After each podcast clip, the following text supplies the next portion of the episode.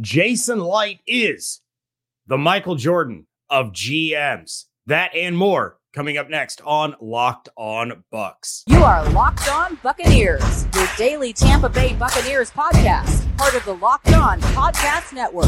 Your team every day.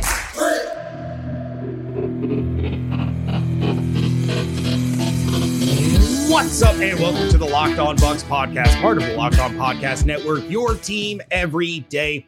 We are your daily podcast covering the Tampa Bay Buccaneers, free and available on all platforms, including YouTube and the 10 Tampa Bay Plus app that you can find on your Roku device and Amazon Fire Stick. And we thank you for making us your first listen or view of the day. I am James Yarcho, deputy editor of SB Nation's BucsNation.com, here on my day off with my co-host, Mr. David Harrison of Sports Illustrated's BucsGameDay.com. Of course, you can follow everything on Twitter at Locked On Bucs, at JYarcho underscore Bucs, and at D Harrison 82. And if you're not watching on YouTube, that uh, that cold open is exactly why you should watch, subscribe, set the notifications on YouTube because um, that was beautiful. There, there was some goat work going on in the, in the cold open there. This episode is brought to you by FanDuel Sportsbook, official sportsbook of the NFL, the goat of sports sportsbooks. Make every moment more. Visit FanDuel.com slash locked on today to get started. The Buccaneers may be bringing in a veteran running back. That's speculation coming from Tampa Bay Times' own Rick Stroud. We're going to dive into that. Also, the Buccaneers have a quarterback, and somehow that is not the lead story on this episode because Jason Licht has been cooking, ladies and gentlemen. The MJ of GMs. I mean, look, we have defended Jason Licht on this show. We've pointed out the good deeds that he's done. But even the most steadfast Jason Licht hater has to admit that this man is doing some things because Jamel Dean is coming back. Other Mhm. Bucs are coming back. Mm-hmm. Lavonte David, our lead story, is coming back. James via Josina Anderson. Lavonte David is returning to the Tampa Bay Buccaneers, and the deal is a one year deal, fully guaranteed $7 million. Those numbers via Tom Pelissero and Ian Rapoport of NFL Media, NFL.com, NFL Network. Lavonte David coming back for his 12th season, James. Look, I got a new cell phone case on, on Wednesday. I got a new sweater on Wednesday that I'm wearing right now. It's like a sweater hoodie combo. It's amazing. I'm wearing the Chicago J2s. You're wearing the playoff 13s. or No, no, no. I'm wearing the flu games, baby. You're wearing my bad, my bad. You're wearing the flu game Jays. I'm not saying that we helped cause all this, but look, we, we synchronized Jays. They're both red. And Jason Licht felt the energy and was like, you know what, guys? I got some, I got some MJ greatness for you as well. And the league year, ha- I mean, we're doing this episode before the league year even started. That's how much news there is. And we're like, dude, we have to do an episode. We can't wait till after 4 p.m. We got to lay this down because there's too much to talk about. Yeah, no, no doubt about it. And who knows, there may be a full episode's worth of stuff coming after four o'clock because we already know that there's going to be moves made by the Buccaneers when the new league year starts. We know that uh, Cameron Brate and Leonard Fournette are out the door when the new league year begins, but none of that eclipses the fact that Lavonte David is back. And to answer your question, I'm honestly shocked. Yeah. I really, really thought that Lavonte David was gone. I was talking about it in our Bucs Nation group chat with Gil and Mike and, and Mr. Bucs Nation, James Hill, and, and all the rest of the guys. I was like, look, I love Lavonte. He's been a staple. His his number is going to be in the rafters. He is going to go down as one of the all-time greats in franchise history, but he doesn't have a lot of time left. Does he really want to be part of another rebuild? Does he really want to stick around and wait for them to sign or draft a franchise quarterback to get back into playoff contention and, and championship contention? Or is he going to go to a Cincinnati? Is he going to go to a Buffalo who we knew had interest in him? Uh, Miami, that door closed pretty quickly.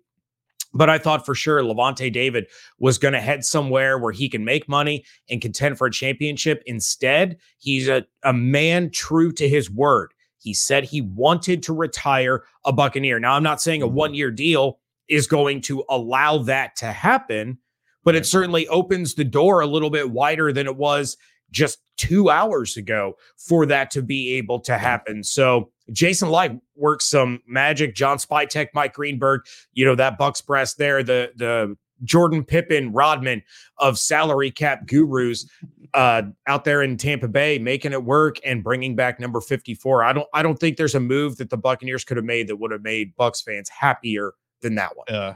I mean, that's a legit move. And and that's that's a muscle flex. I mean, again, you bring back Jamel Dean, you sign a quarterback to come in, and we'll talk a little bit more about that later, but you bring in Baker Mayfield uh, as well, and then you still find the way uh, to to retain Lavonte David. That's why we tell everybody all off season, don't worry about the salary cap. Don't worry about don't worry about those numbers. Don't worry about the negative 54 million. We, we got it. Like it looks scary, but believe me, these guys can make this thing work out. Um, I'm surprised as well. You know what I mean? I'm, I'm pleasantly surprised. Obviously, this thing was kind of entering Derrick Brooks territory. Mm-hmm. Uh, for me mm-hmm. to be quite honest with you, if, if people remember, don't want to drudge up any any bad memories, but there was a period where Derrick Brooks was wanting to still play. He wasn't under contract with the Bucs, or, or well, yeah, he wasn't under contract with the Bucs, and that didn't look like it was going to be a thing. And he actually considered playing for the New Orleans Saints, and that would have been, uh, you know, tragic is is oftentimes a, a bad word to use in football language because you know it's football at the end of the day. But seeing Derrick Brooks run around the field uh, wearing that de lis would have been sickening to to say the least. Um, and you would never hear the end of it from Saints fans if it ever actually happened. Um, so the thought of Lavonte David going somewhere else was not the exact same, but it was a very it was a similar uh, type feeling. The Buffalo Bills really appeared to be the only team mm-hmm. that were kind of rumored and reported out there to be incredibly interested. They end up signing a new linebacker. They also end up re- actually no, they re-signed a linebacker from their own roster and they extended one of the linebackers they currently had after they lost Tremaine Edmunds, which kind of made it a little bit less likely that they were going to go uh, the free agent route after spending that much money this offseason on those positions. And at the end of the day, I wrote this for bucsgameday.com and our free agent tracker. Um, there 21 linebacker moves, James, have been made this offseason. I don't know if people understand like 21 linebackers have gotten new deals, agreed to deals, or been re signed by their NFL teams. And linebacker is widely a position that's starting to get minimized uh, in the National Football League by a lot of teams. Todd Bowles' defense, however, still relies on those two off ball linebackers being very dynamic. So, really, at the end of the day, not just because of the history and the 11 years that Lavonte has spent with the Buccaneers already, but because of scheme as well, this really was the best location for Lavonte to to uh, to flex his skill set. And he gets another year with Devin White hopefully that has an impact on Devin White a little bit more than we've seen already, and you know other things happen. But that's kind of the next question. Everybody, James, kind of had linebacker pretty high. I mean, there were some some you know like Trenton Simpson or Trent Simpson out of Clemson was like uh, you know a potential early draft pick option for the Buccaneers. Now though, with Lavonte back, it's only one year, so the future past 2023 still is not 100% set. But you have Lavonte David, and you have Devin White back for 2023 that gives you the opportunity to go fill some of these other more immediate holes. You still want a target linebacker, I feel like, right? So you have KJ Britt, you've got Lavonte, you've got Devin. Where do you put a round need, round in the NFL draft need for a linebacker at this point? I would still put it as high as a potential day two pick. I don't think they're going with the Simpson or the Drew Sanders uh, with their first round pick, but you can still absolutely see the Bucs take a linebacker in round three. Look, I mean, this is great, great news that Lavonte David is back, but both he and Devin White are free agents after this upcoming season, unless an extension gets done with uh, with Devin White ahead of time. And even so, that still leaves one potential vacant spot. So it's still uh, certainly in play for one of the higher round picks, not a first, but I could mm. see them pulling the trigger in the second or the third because Todd Bowles' defense is a very difficult one to learn and become acclimated to. And if you yeah. want a seamless transition, you need to get a guy that you believe is a starter now so that going into year two, he's already comfortable with where he is as a linebacker and can slide right into that starting spot. Yeah, yeah, it makes a lot of sense. I'm gonna go a little bit lower. Um, but I'm also going to give you a name. So you're coming a little bit high, still, which is going to get people excited. I'm going to come in a little bit lower, which is going to kind of dull the excitement. But I'm going to give you a name, which should hopefully spike that up. I'm going fourth round, and I'm going Tulane linebacker Dorian Williams. And yes, the Buccaneers do not have a fourth round draft pick right now. But just like the salary cap, don't worry about that. Also, don't worry about whether or not the Buccaneers are going to have legit competition for Kyle Trask at the quarterback position because he is here he is the guy that I have been saying all off season I didn't want to come. James wanted him. James got him. We're going to find out why this thing is a good deal for the Tampa Bay Buccaneers coming up next on today's episode of Locked On Bucs. And today's episode of Locked On Bucs is brought to you by FanDuel, the number one America or America's number one sports book in America. The America's number one sports book in America, James. That's what FanDuel is. Look, the final stretch of the NBA regular season is here. And just like this ad read, there are some NBA teams that are just not executing very well and will not probably be playing into the playoffs. However, when you download FanDuel, America's number one sports book, you will be playing into the NBA postseason and you can get a no sweat first bet up to $1,000 if you are a new customer. And that's bonus bets back if your first bet doesn't pan out. So you can go hard on that first bet. If it doesn't work, don't worry about it. You're not going to get your money back, but you will get all that money back in bonus bets to restack your chips. Just download the FanDuel Sportsbook app. It's safe, secure, and su- super easy to use. Then you can bet on everything from the money line to points scored and even threes drained.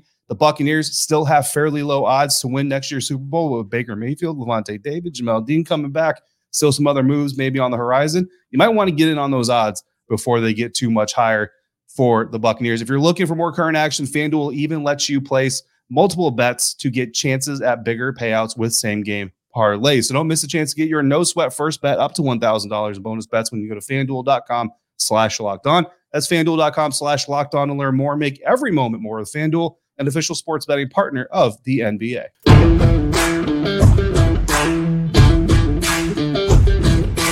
Thanks again for making the Locked On Bucs podcast first listen or your first view every single day. We are your Jordan wearing co-hosts of this Locked On Bucs podcast, James would Yarcho and David that, Harrison. Would you say that FanDuel is the Jason Licht of sports books? FanDuel is the Jason Licht of sports books. Absolutely. the GOAT, the GOAT of sports books. Um, speaking of, well, he's not the GOAT, but look, he's still a good player, right? Baker Mayfield coming in to the Tampa Bay Buccaneers. It was rumored prior to the beginning of legal tampering. I love that phrase. It's my favorite phrase. Phrase I'm use for everything. Legal tampering. Uh, prior to legal tampering, it was rumored that Baker Mayfield would be legally tampered with by the Tampa Bay Buccaneers during the legal tampering window. And that legal tampering has led to a legal agreement. One year, up to $8.5 million per Ian Rapoport and Tom Pelissero. My understanding is about $4 million mm-hmm. in guaranteed money, which uh, to me, James, is kind of a split. We Spotrac said six million. Mm-hmm. We kind of said probably more like eight million. So the Bucs came in with four guaranteed up to 8.5. So really we both win. Spotrac can, can pat themselves on the back. We can pat ourselves on the back, but mostly you can pat yourself on the back because we've been talking about this for weeks. I have been off the Mayfield train. You have been on it. Tell us why this is going to be a good thing for the Bucs. Well, I think the money says a lot, right? Baker Mayfield is not being handed anything. I think we are going to see a legit competition for the starting job. And I don't think the Baker Mayfield agrees to this deal without understanding that going in. So mm-hmm. that's kind of what you've been asking for, right? You've been asking for, you know, if you're going to bring in somebody, Kyle Trask deserves the opportunity to get a shot at the starting job. And I think that's exactly what's going to happen.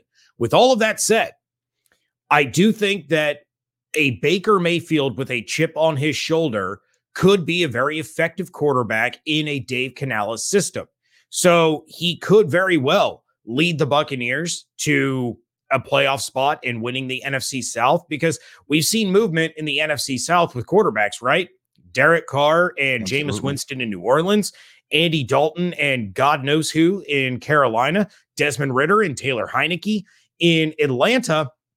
But Baker Mayfield is just as good as any of those guys right now, right? So the competition is still wide open if Baker wins the job. And, and I, I mm-hmm. continue to stress that because I think it's important. I wasn't pounding the table so much for Baker Mayfield to come in as the starter, but I felt that Tampa Bay is a place where he could succeed if he won the job. So I like the move. I like the money. And let's be honest, Baker Mayfield for 4 million and then you have Daniel Jones getting what he's getting with the Giants, and Baker Mayfield has better numbers than Daniel Jones. So it's a yeah. super bargain compared to what the New York Giants are doing. Uh, and who knows if he leads the Bucs to an NFC South title and a playoff berth, maybe wins a playoff game like he did in Cleveland just two years ago, their first one since 1994. Now you're not having to use a first round pick on a quarterback in next year's draft and you can re-sign Baker and and keep things going there. So a lot of a lot of potential and possibilities from this signing, but again, need to see the legit competition. Give Trask his shot But Baker is far from a bad, uh, you know, plan B if if Trask can't win it. Yeah, look, I'm, I'm going to call it right now. Baker Mayfield's going to be the starting quarterback for the Tampa Bay Buccaneers. But Probably. I do hope, like you just said, I do hope that they give Kyle Trask his opportunity. Look, this is a second round draft pick. You picked him in the second round for a reason. I don't care that it was a final pick in the second round. He's a second round pick. You picked him for a reason. You picked him on day two for a reason. And I will tell you right now that NFL teams, they, if they pick you first round to fourth round, they expect you to be a contributor on their team. Maybe not rookie year, but at least eventually. So Kyle Trask being a second round pick, you don't pick a guy like that without the expectation that he at least could could become a contributor. What I what I do like about this, right? So look, I've I've been boisterous about not wanting the the Buccaneers to go Baker Mayfield. I think that he's already kind of proven that even with really good weapons like he had uh, in Cleveland and a solid defense, that he just doesn't have uh, everything it takes. I broke down the numbers on how likely it is that an NFL team gets a quarterback on his third or fourth try with a franchise and that actually turns into a Super Bowl championship. I got it. But at the end of the day, the deal is done. So whether I liked it or whether I wanted it or, or not, it's done. Now it's time to look at what this could mean for the Tampa Bay Buccaneers and for Baker Mayfield. So what I do like is you have two guys here in Mayfield and Trask that both know what it's like to fight for what they're getting, right? Baker Mayfield is a, is a guy who wasn't highly touted coming into college, transferred uh, from one school to another, had to go earn his starting job uh, in Oklahoma. Everybody kind of doubted him coming. I remember the NFL draft, like he was a first round quarterback, so it's kind of hard to be like, you know, they're poo pooing him too much, but he was not projected to be the number one guy by anybody ends up being the number one guy. Then he goes to Cleveland. There's the immaturity questions, the effort questions, all this other stuff. Kind of has to prove his way there. I really honestly felt like we got to a point where Baker Mayfield had proven himself to the Cleveland Browns. That obviously turned out to be incorrect. So, in, in Kyle Trask's history of being a backup in high school, backup in college before, you know what I mean? We, we've been over that. So, I like the fact that both of these guys are guys who know what it's like to push a boulder up the mountain what I also like about this from a Baker Mayfield standpoint, and now that I'm forced to kind of look at this, is Baker's always kind of had that chip on his shoulder mm-hmm. where it's Baker Mayfield against the world. But it's always been a little bit of a a negative. It's always been out of anger more than anything else. I think this Baker chip, the chip on Baker's shoulder now, is one of failure. Honestly. Look, okay. At Oklahoma, you could say nobody thought I could do it. At Cleveland, you could say nobody thought I could do it listen, dude, you've fallen. You have fallen as far as any number one overall pick can fall without being out of the league. You know what I mean? Like the next step for you to fall is being next to Ryan Leaf on the Good Morning Football or Good Morning Football America desk, which I don't even know why that's a thing, but that's that's the only level you have to fall. So Baker Mayfield has fallen. Like this isn't other people telling you you fall. Like, like no, bro, you've fallen. You are you are at the bottom. Now he's got to push his way back up. And I think that's a different type of chip on his shoulder. I'm very interested to see what type of Baker Mayfield the Buccaneers get. And I like the fact that neither of these guys is really coming in with an operational, functional advantage. Kyle right. Trask, I mean, maybe he's at the playbook for what, maybe a month more. Look, that's that's not when you combine Baker Mayfield's operational experience to Kyle Trask having the playbook for a month longer if the playbook honestly is even out yet, that's not enough of an advantage to really be an advantage. So both of these guys essentially are coming in on a flat plane. But I just do. I think Baker Mayfield fits Dave Canales more. And honestly, man, if Dave Canales can turn Baker Mayfield into his sixth straight quarterback going to a Pro Bowl, uh, it would be Baker's first Pro Bowl. Dave Canales might be a head coach this time next year if he can make that happen. But like you said, the Buccaneers would probably have a playoff caliber quarterback still have some some good pieces on defense, and then how, depend on how they invest their draft picks this year, be uh, in place for a future. And look, this rebuild suddenly is is not a rebuild, which Jason Licht told us the whole time was not going to be a rebuild. Yeah, and, and all of this certainly doesn't stop the Buccaneers from drafting one. I know I mentioned linebacker in, in round three. You could get a quarterback in round three. They still only really have two on the roster. You could see them bring in Drew Lock for kind of a vet minimum deal, or you could see them draft quarterback, something that you've been calling for. You have Hendon, Kyle Trask, Hooker. and and uh, you know Drew Lock and and Hendon Hooker all all competing. So it, it is still very possible that they they see a quarterback in this draft that could fall to them, and they're like, you know what, we're going to roll the dice with this guy too, so that maybe we don't have to enter the quarterback market at all in the next draft, yeah. and we can utilize that to continue to build around Baker or Hendon or Kyle. So um, yeah, and and Hendon Hooker in the third.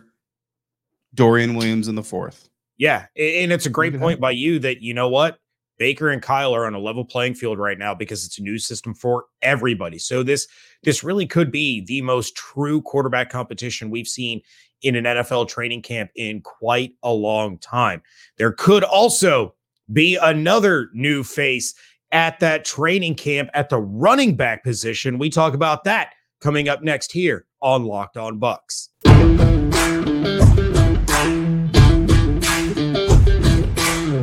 Wrapping things up here on a wild, wacky free agency edition of the Locked On Bucs podcast and multiple reports as of this recording. Again, we are recording before the new league year officially begins at four o'clock on Wednesday. Want to make that very, very clear. Multiple reports are that the Dallas Cowboys are going to release Ezekiel Elliott. And according to Rick Stroud of the Tampa Bay Times, the Buccaneers will be interested in Ezekiel Elliott. Uh, um, so yeah, that's a thing. That's a thing that is now happening. Yeah. Uh, maybe uh, uh, like Baker, a big fat thick slice of humble pie for Ezekiel Elliott will not make his contract uh, astronomical. Yeah. You do have the connection with Skip Peete, who was his running backs coach in Dallas, uh, who is now in Tampa. Of course, that's the same running backs coach that helped Tony Pollard emerge to be the RB1 over Ezekiel Elliott. But here's the question, David. Uh, do you think that the Buccaneers should want Ezekiel Elliott? Yeah, I, I, think absolutely. I think you should you should want to look at the services of a guy like Ezekiel Elliott. He's had some injury history, you know, and and and some some missteps in the National Football League, and obviously Tony Pollard is a guy that overtook him and kind of showed that he could be that better running back. But Zeke is still, I mean, he's going to be 28 soon, but he's not quite quite 28. And when you look at again the salary cap situation, that's what you know this year specifically. That's what all these conversations are going to come back to. Understand that the Dallas Cowboys are releasing him or reportedly releasing him with guaranteed money still on the table. I mean, they're about to take a 30 million dead cap number. Those dead cap numbers come from money that is owed to Ezekiel Elliott. Now his bonus is if I if I if I can see this correctly, um, is seven and a half million dollars is, is his bonus. Like that's not much of a bonus really at all. I mean, only 1.5 million of his guaranteed money this year is signing bonus, which means there's a lot of guaranteed money that Ezekiel Elliott would be getting paid right now to not play football for the Dallas Cowboys. So what that does is, yes, he could go out and look and say, like, look, the money Dallas is paying me has nothing to do with you. We're talking fresh money, right? Or he could say, let me go to the right situation and stack a little bit more money on top of what I'm already making. And that's how you get a kind of a team friendly deal in a situation like this. And and as far as the humble pie thing is, is kind of concerned, right? So I have some of my favorite pre-media moments as a Buckeyes fan. Is I remember when Ohio, when Ohio State, when Ezekiel Elliott and Michael Thomas were still at Ohio State, and actually I think this might have been right in the beginning when I started writing about football. Um, I was tweeting every I would watch Buckeye games and get really frustrated because Urban Meyer is trash. And I would say the Buckeyes offense uh, is not using Ezekiel Elliott, Michael Thomas properly, and on occasion would get likes from Ezekiel Elliott and Michael Thomas when I tweeted things like that. And I was very surprised as I'm publicly criticizing your coaches and you're liking my tweets criticizing your coaches. Then I saw them at their pro day. Uh, so yeah, so this actually was the very beginning of my my my sports media time. Um, yeah, I saw them at their pro day, and guess what they were doing?